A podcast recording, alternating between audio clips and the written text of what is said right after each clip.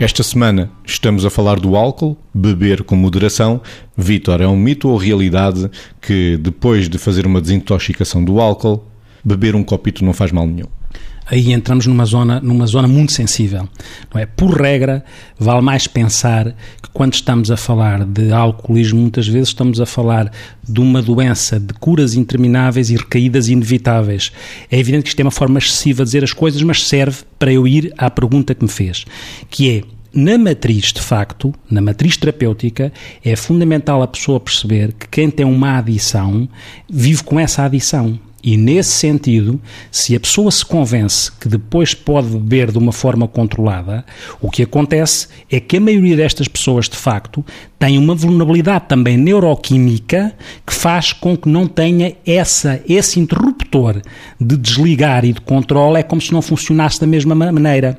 Porque o seu circuito neuroquímico tem a ver com uma coisa que chama o circuito da recompensa, é um circuito que leva a que a pessoa fique refém daquele padrão de consumo quando introduz Uh, o primeiro copo. E muitas vezes nós temos experiências que às vezes não é com um copo, não é com um copo depois de vinho ou do whisky que bebia, às vezes é com um bombom de ginja porque estava lá álcool e a pessoa não sabia. E de repente a pessoa começa a consumir esta percepção realista daquilo que é ter uma adição deve-se ter. Embora eu perceba que muitas vezes as pessoas possam fazer a fantasia contrária. É evidente que eu não tenho, em relação a estas coisas, uma leitura que tem que ser definitiva em relação ao João, ao Manuel, à Maria, tenho uma leitura definitiva no que diz respeito ao problema do alcoolismo.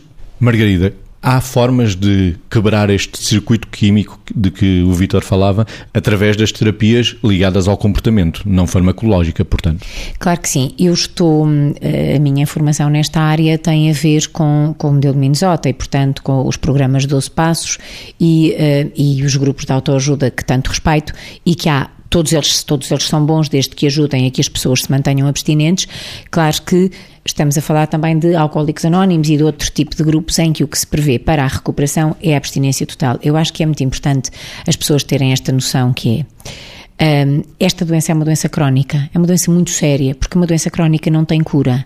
E quando nós dizemos um ex-alcoólico, nós estamos a falar como se esta pessoa tivesse uma doença aguda ou tivesse tido uma doença durante um determinado período e depois, porque parou de beber e está bem, tivesse deixado de ser alcoólico.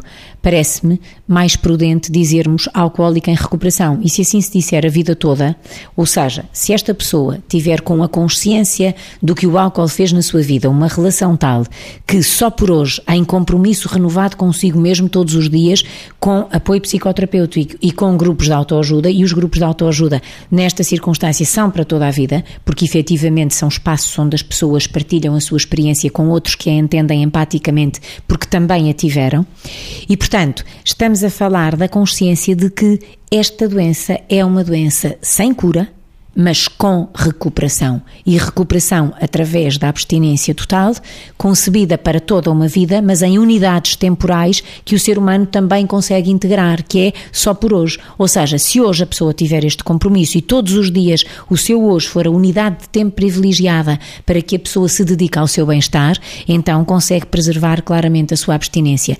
E a doença do alcoolismo é tão grave e tem tantas implicações que na realidade não compensa arriscar. Este é o grande desafio.